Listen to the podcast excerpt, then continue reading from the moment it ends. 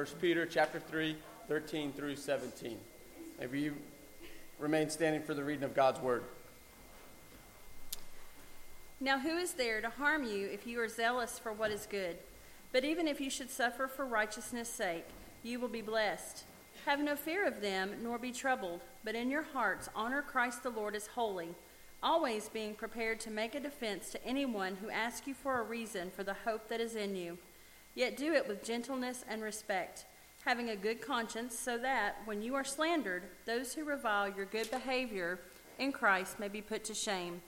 For it is better to suffer for doing good, if that should be God's will, than for doing evil. Maybe seated, maybe be blessed by the reading of God's word this morning. I came across this article this week in uh, Fox News, and it's so appropriate for this passage of Scripture, and I believe where we're at uh, just in our, our lives. But the title of the, the article is this it's the uh, Christian persecution is seen more in more locations across, across the globe than ever before.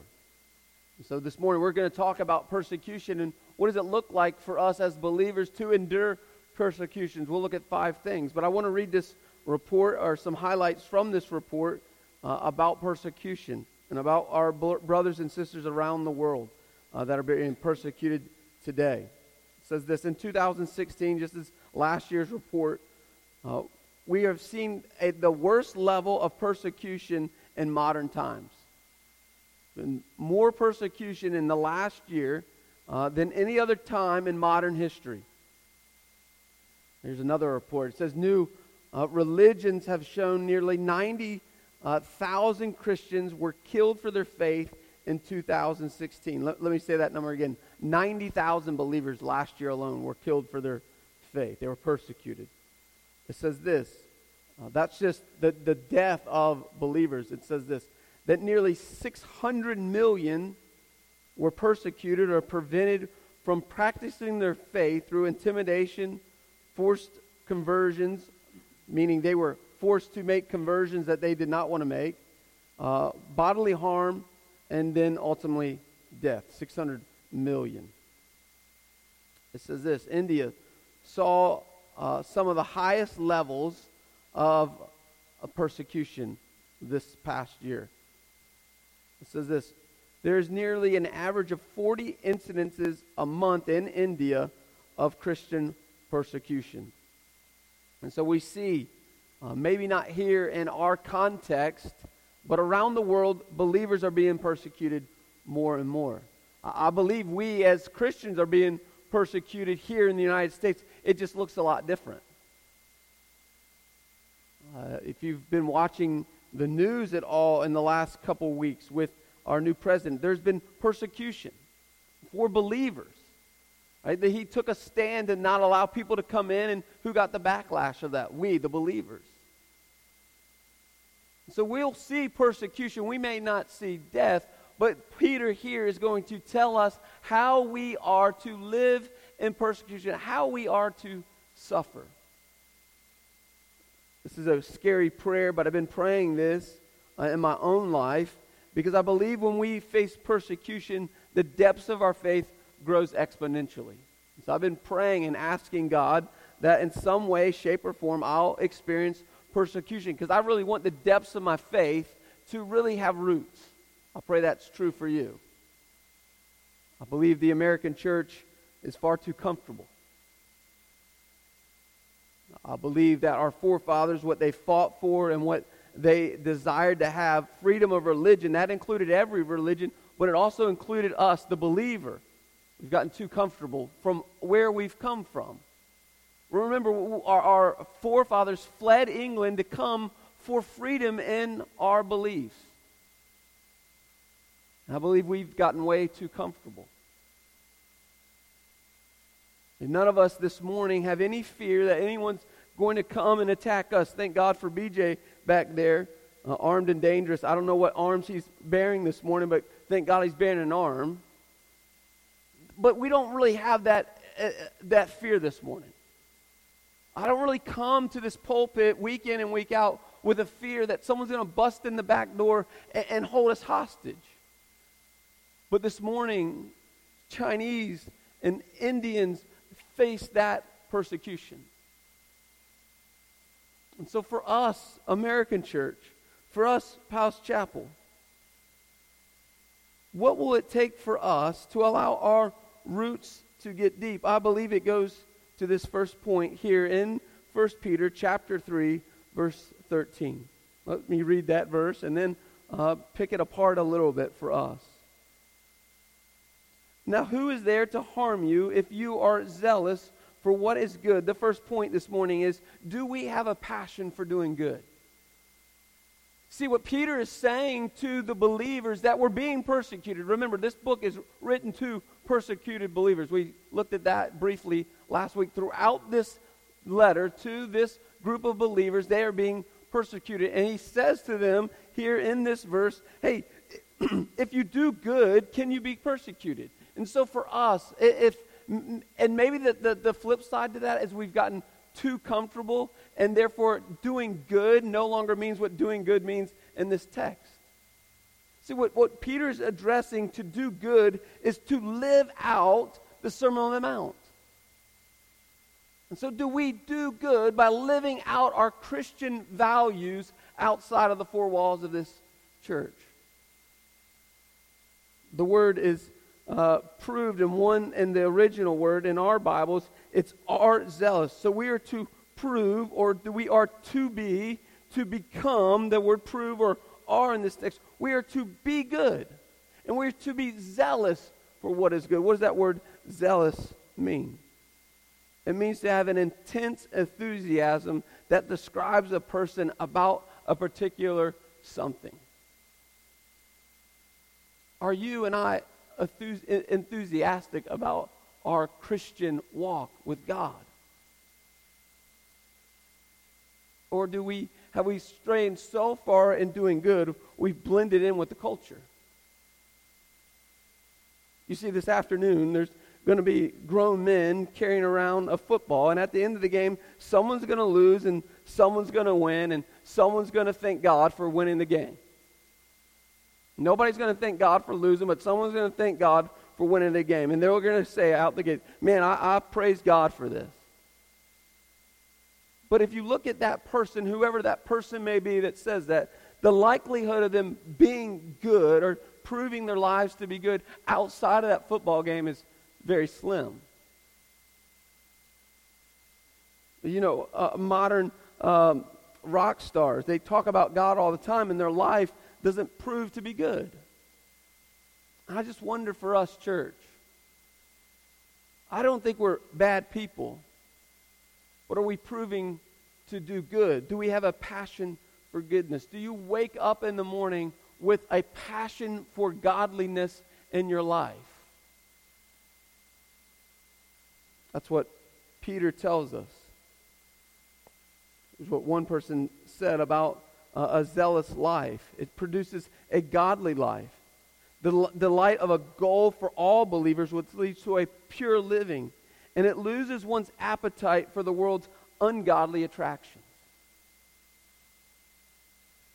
Are we more attracted to the world, or are we more attracted uh, to the goodness that God has called us to? You see, because when we really live out living good lives, what Peter says is, hey, if you live out living good lives, then you're going to be above reproach. And if you're above reproach, you can't really be persecuted as hard. That's what Peter's saying in this text. He's going to go on to say, though, at the end, in verse 17, it's God's will for us to be persecuted. But one of the ways for us to deal with persecution is to have a passion for goodness. The, sex, the second thing is this in uh, verse 14 and verse 17. But even if you should suffer for righteousness' sake, you will be blessed. And then in verse 17, he says this For it is better to suffer for doing good, if that you should be in God's will, than for doing evil. The second thing is this Do you and I have a willingness to suffer? That's what he's saying to us. But even if you should suffer, what, what those words means, but even if you should suffer, those group of words in the Greek means, no, it's not if you will, it's when you will. If we live out godly lives, We will suffer. And so, is there for you and in me a willingness to suffer? Turn over to Matthew chapter 10.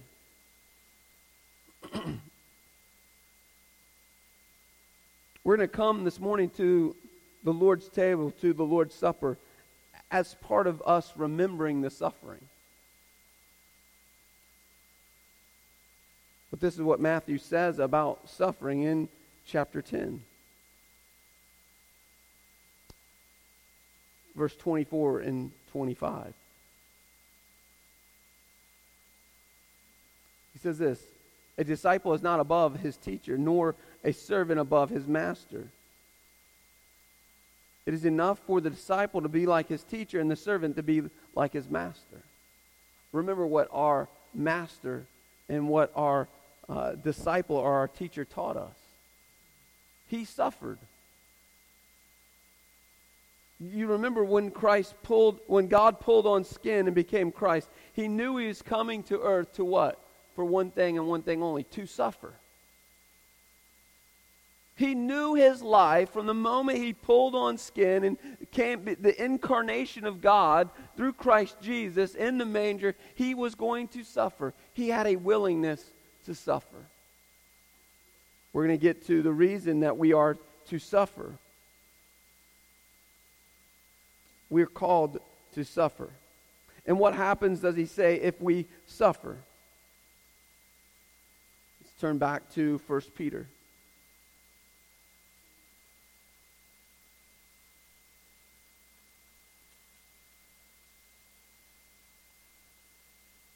He says, But even if you should suffer for righteousness sake, or when you suffer for righteousness' sake, you will suffer for righteousness' sake. You will be blessed. See, the outcome of our suffering, suffering if we suffer well, is always blessing. Remember what he tell, told us in Matthew chapter uh, 5.10. Turn to Matthew chapter 5.10. This is the Sermon on the Mount where he talks to us about the Beatitudes, the end of the Beatitudes. And he says this in verse 10. Blessed are those who are persecuted for righteousness' sake, for theirs is the kingdom of heaven. That word blessed or that word uh, blessed means this it's not about your happiness, but it's about your privilege and it's your honor. The Honored are those, or blessed are those, or privileged are those who face persecution. So it's a privilege for us to be persecuted. He says, and then when you face the persecution and you face the blessing, this is how we are to face that blessing. Have no fear of them, nor be troubled. What, Peter? What? What? You're telling us to have a willingness to suffer, go through the suffering, and then when we suffer, don't have the fear in the suffering. What is he talking about? It literally means this in the Greek don't fear their fear. See, when you're being persecuted, it comes out of their fear of what they're hearing and seeing in you. You, you know the old line hurt people hurt people.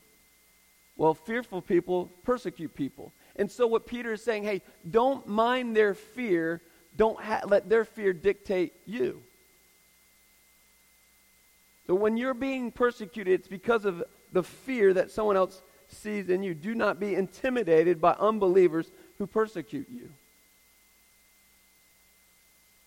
Now, that's not saying don't have fear. That's just saying to us, don't allow someone else's fear dictate us. Walk through the suffering because they are fearful people. And then he says, don't be troubled. What does that mean? It literally means do not be shaken or do not be stirred. Stand your ground. You see, we're here today because people did not fear and because people were not shaken. And I wonder for us, church, if 140 years are now, this place will still be here because people were not shaken and people were not stirred. Or will we become so fearful of other people's fear that we'll become recluses about what God's called us to, and that's the goodness, that's a godly life. Here's what John MacArthur has to say about suffering. He says, Suffering must be viewed as an opportunity to receive spiritual blessings, not as an excuse to compromise the faith before a hostile world. Say that one more time. Suffering must be viewed as an opportunity to receive spiritual blessings. Do we look at our suffering? Are we willing to suffer for spiritual blessings? And those spiritual blessings may not come on this side of eternity. Let me be real clear about that. I don't think the men and women in China that are being persecuted for their faith, I, I don't believe the people in Iraq and Iran who are, their heads are being cut off are receiving a blessing today. But I believe on the flip side of this eternity, they will receive crowns from the Lord Jesus because they suffered and they suffered well. There's no prosperity in this gospel. The prosperity does not always happen today. The prosperity may come on the other side of our eternity. But we may never have an excuse to compromise, he says, about our faith before a hostile world. So challenging. Do you and do I compromise what God's called me to? Have I compromised what God has called me to and how God has called me to live because it's not comfortable in this world? And see, not compromising doesn't simply mean every turn we got to stand up and say something, but it, the compromise may come in saying nothing at all. Like just blend in and just let it go. There's two possibilities that Peter gives us one for good and one for wrong, for persecution or for suffering. Remember, he says in verse 17 For it is better to suffer for doing good, if it should be God's will, than doing evil. There's two ways that we'll face persecution. The first one is for doing what is right. The second one is for doing what is wrong. We'll face a different kind of persecution. We'll face God's judgment. I'd rather face the world's persecution and judgment than the Lord's judgment. How about you? You see, one writer says it this way This world can attack us and attack the body but what this world cannot do is rob us of our soul. You see, the Lord Jesus and God the Father and God the Judge judged the soul. He didn't judge the body. There's a judgment that we'll face. There's a persecution that we face if we do not do what God has called us to. So for us, the question has to be this How do we suffer through our persecution? two things. The first one is this Do you, it's in verse 15, verse uh, part, the first part. He's saying, Have no fear in verse 14 when you, when you face, tr- when you are troubled. But, circle that in your Bible, but when you face persecution, what is what Peter's saying. But here's how we deal with the persecution. Here's how we walk through the persecution. Here's the only way for us to deal with persecution. The only way to deal with suffering and to suffer well is this. But in your hearts, honor Christ, the Lord, as holy. And So, for us to deal with persecution and to deal with suffering and to suffer well, the only way you and I will suffer well is through one way and one way only. It's a devotion to Jesus Christ and to Christ alone. That's what he says. He says, and the original text is to sanctify your hearts before God. That, that means that you and I would have a willingness to submit to not just the, the Christ the King, but Christ the Lord. Not just Christ the Savior, but Christ the Lord. See, if Christ is your Savior, but Christ is not your Lord, you, you do not have true salvation. Because if Christ, all he is, is my salvation, and I don't live under his lordship, then I'm not going to do what he's called me to do when persecution comes. I'm going to get my get out of hell free card, but I'm not going to live my life under his lordship, under his direct control, under his sovereign control. We must be devoted to Christ. The word uh, there in the Greek is to sanctify. I will not pronounce it because I'll butcher it, but it means to set apart, to consecrate ourselves before the Lord. And we are to set him apart from all others as our sole object of our love. That's what he's saying. That's what Peter is saying. But in your hearts, honor or sanctify Christ as the Lord, as holy. See, sanctification can only happen in the heart.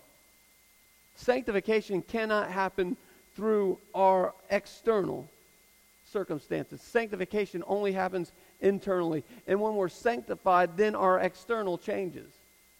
But just because the external changes doesn't mean there's been an internal change. It happens from within before it happens with, from without. And so, has there been in your life a true devotion or a true sanctification in your heart and in my heart to the Lordship of Jesus Christ?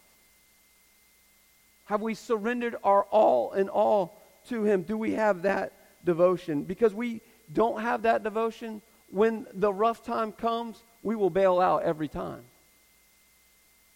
I've seen it over and over and over again in marriages. There are tough times in marriages. And I promise this, I've told many, many spouses this. If your whole desire and your whole life is surrounded in your husband, your husband will always let you down. But if you have a sanctification or you have a desire for the Lord, when those tough times come, you're no longer looking to your husband to fix the marriage, but you're looking to God to fix the marriage. Your husband, your spouse, cannot fix your broken marriage. Only Christ Jesus can, and it comes through our surrender to Him. Is that true for us, church, this morning? Do we have a true devotion to Christ?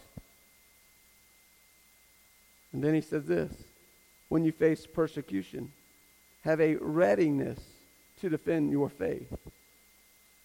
Right? That's what he says. Always being what? Prepared to make a defense to anyone who asks if uh, for the reason, for the hope that you have. He's going to tell us how to do that. And so, for us, what does it mean to have a defense? I don't simply mean a defense like the people uh, that stand on the street corner and shout at people. That's not a defense. The, the word defense comes from a legal word in the Greek. It means to have a judicial defense. It's to state the facts. If you go into the court of law and you have an attorney that, and you are on the defense, you want a, uh, a defender who states all the facts and states it factually, correct? You don't want some haphazard lawyer coming in there. And so, what Peter is saying to us hey, have all the facts. The only way to have the facts is to have the knowledge. See, I, if I have no defense, if I don't know the Word of God, I got some good ideas. I got what my mama told me. I got what my grandmama told me, but I don't have what God told me. You see, this is our defense. And so, do we saturate our lives with the Word of God? This is our only defense. Christian music is not your defense. Christian school is not your defense. The list goes on. All those are good things. But if our defense is not founded in the Word of God, then we have no defense at all. He says, what? Always. Always be prepared to make a defense. Always means to be ready. There's a readiness when it comes to the word always. Are we ready to make a defense? Because I don't think when we face persecution, we can say to the one that's persecuting, hey, hold on just a minute. I got to go uh, get studied up and come back to you. And so we're being prepared day in and day out in our quiet time with the Lord Jesus. See, this is the reason we wake up in the morning and we get our lives saturated in the Word of God so that when we go into this hostile world, we have a defense ready for us. You see, this is this all you have for 52 weeks in a year? One 30 minute sermon. Uh, probably some of you are like, no, it's more like 45. All right, 45 minute sermon. Uh, you, you don't have a ready defense. You've got Todd's defense, but you don't have your defense. You need to get in God's Word on your own. My whole goal, my whole call on my life from God is to push the people of God to the Word of God so that the Word of God can transform them. It's not going to happen in a 45 minute time period on a Sunday morning. And so, what does he say? Always be prepared with an account, to give a, a, an account or to give a word or to give a message. But what for? What is our defense in? What are we defending? He tells us. Always be prepared to make a defense to anyone who asks you for the reason of what? The hope that is in you. The whole account that we're giving is about our hope. What is your hope this morning? You see, if he's saying to us, hey, be prepared to give a defense on your hope, what is your hope in today? I hope your hope is not in your job. I hope your hope is not in your family, your car, your whatever. My hope is that your hope is in what Peter's talking about, is in the lordship or in the gospel of Jesus Christ. That is our account. That is our hope. The hope is the gospel. That is our only hope. Amen? God is not going, you're not going to give an account to God for what kind of car you drove. Your car is not going to get you into heaven. Your house isn't, your job isn't, your friends aren't, your mama, your daddy, none of them are. The gospel and you being founded in the gospel is what we give an account for to Christ so that we can get into heaven. But we also give that account to other people. One writer says it this way Hope is not substitute substituted for faith. He's saying faith and hope, they're, they're, they're different things. It is faith as it looks, this is our hope, that we have faith as it looks into the future of the Lord's salvation. Is that what your hope is in today? Is your hope in your salvation today? You see, because when persecution comes, we give a defense, and our only defense is the gospel of Jesus Christ. How so do we hope this to be true? We look at the rest of the book where our hope is in the gospel of Jesus Christ, and our defense for the gospel is so that one, one reason and one reason only, that the hope of the gospel that's in us will draw others to Christ himself. We saw that through the, the second chapter of 1 Peter. Is that your hope this morning? And then he tells us when you give the defense, you're to give it in two ways. How are we to give an account for the gospel? Look at the two words he uses with gentleness and with respect. That's why I don't believe standing on a street corner telling people they're going to hell works. That's not gentleness. Peter says when you give your defense, give it with gentleness. And it goes back to what we talked about last week. The only way that we're going to live gentle, meek lives of humility is be reminded of where we came from and how we got here. Remember, you did not save yourself. Christ saved you. And so out of that, always is a constant reminder, man, I did not do this. Christ did it for me. And so everyone that's lost, Christ can do it for them. And we're going to do it in gentle ways. You've heard it before. We hate the sin and love the sinner. You hate the sin. But God's called us to love and love people. Therefore, we don't uh, justify, we don't condone sin by any rounds. We'll call sin what sin is every time. But we'll do it in a gentle way. We'll do it in a loving way. We'll do it in a kind way. We'll do it in a respectful way. That's the first one.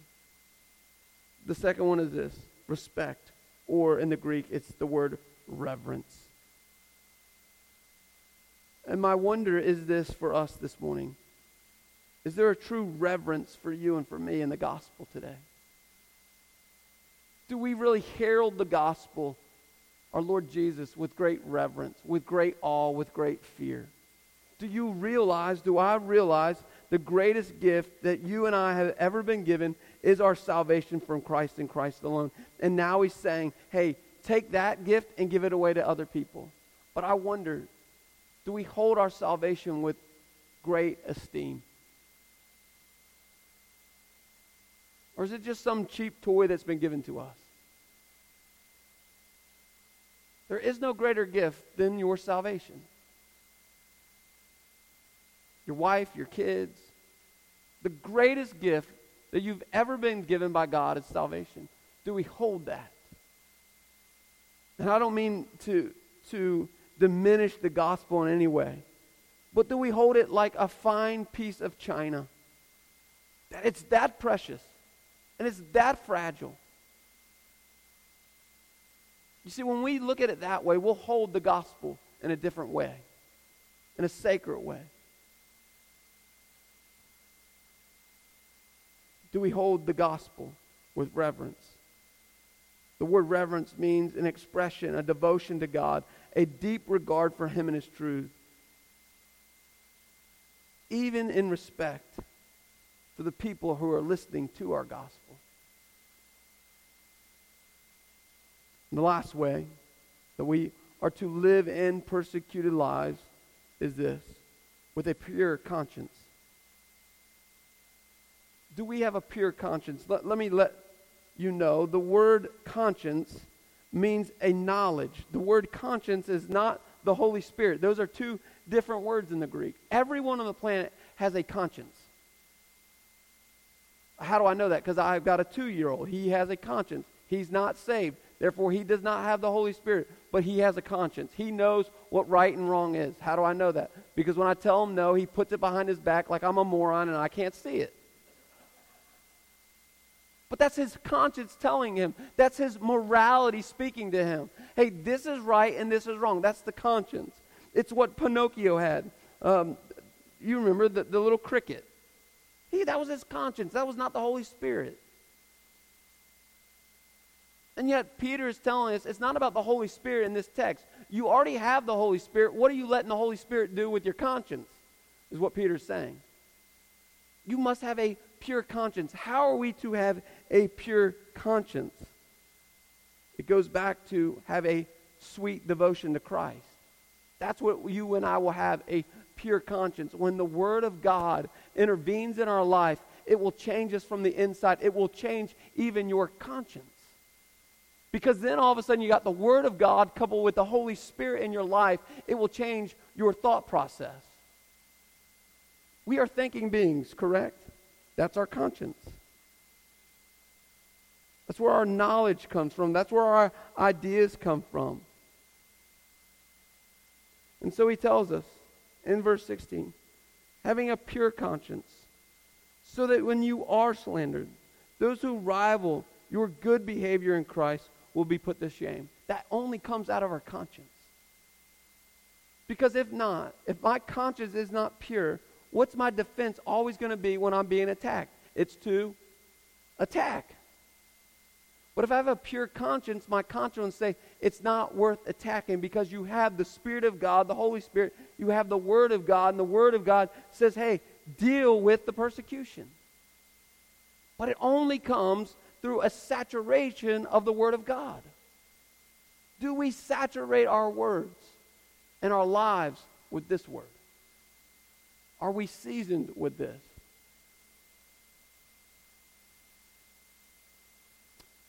I'll put it this way as we end. This week I made a steak. And I thought, man, I seasoned it well. And then I cooked it and, like a moron, took all the seasoning off. And I thought, well, maybe the season got into it. But the season never got into the steak. It was on the outside. It got cooked. It got seared. But the season never penetrated the meat. And I wonder how often we're like that piece of meat. We come here and we get seasoned with the Word of God. we come to church and we sing some hymns and we go to our Bible study, we go to our uh, Sunday school, we come in here, and the, the Word of God is sprinkled on us and seasoned on us. But it has never penetrated us. See, the only way to really season a steak and season it well is through time. And it's a constant seasoning of the steak. But the same is true for us, the believer. We must constantly be in the Word of God, to be seasoned with the words of God. Because, church, I promise this God's promise is true. He tells us in one of the epistles if you want to live a godly life, you must suffer. So if you want to live a godly life, you will suffer. And the only way to suffer and to suffer well is to be saturated in the words of God. Here's what one Puritan writer says He says, Afflictions work for good as they make way for glory.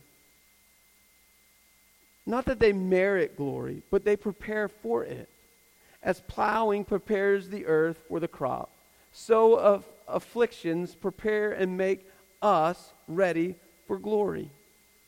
The painter lays his gold upon dark colors, so God first lays the dark colors of afflictions, and then he lays the golden color of glory. The vessel is first seasoned before the wine is poured into it. The vessels of mercy are first seasoned with affliction. And then the wine of glory is poured in. Thus we see afflictions not as prejudicial, but beneficial to all the saints. Are we suffering and suffering well, church? You see, in a moment, we're going to come. We're going to come to the Lord's table, the greatest sufferer ever. And we're going to be reminded as we drink this juice and we break this bread that Christ's body was broken and spilled out for you. The suffering of Christ is what allows us to be in this place this morning. The suffering of Christ allows us to have a good conscience. The suffering for Christ allows us to suffer and to suffer well. Let us prepare our hearts for the Lord's Supper.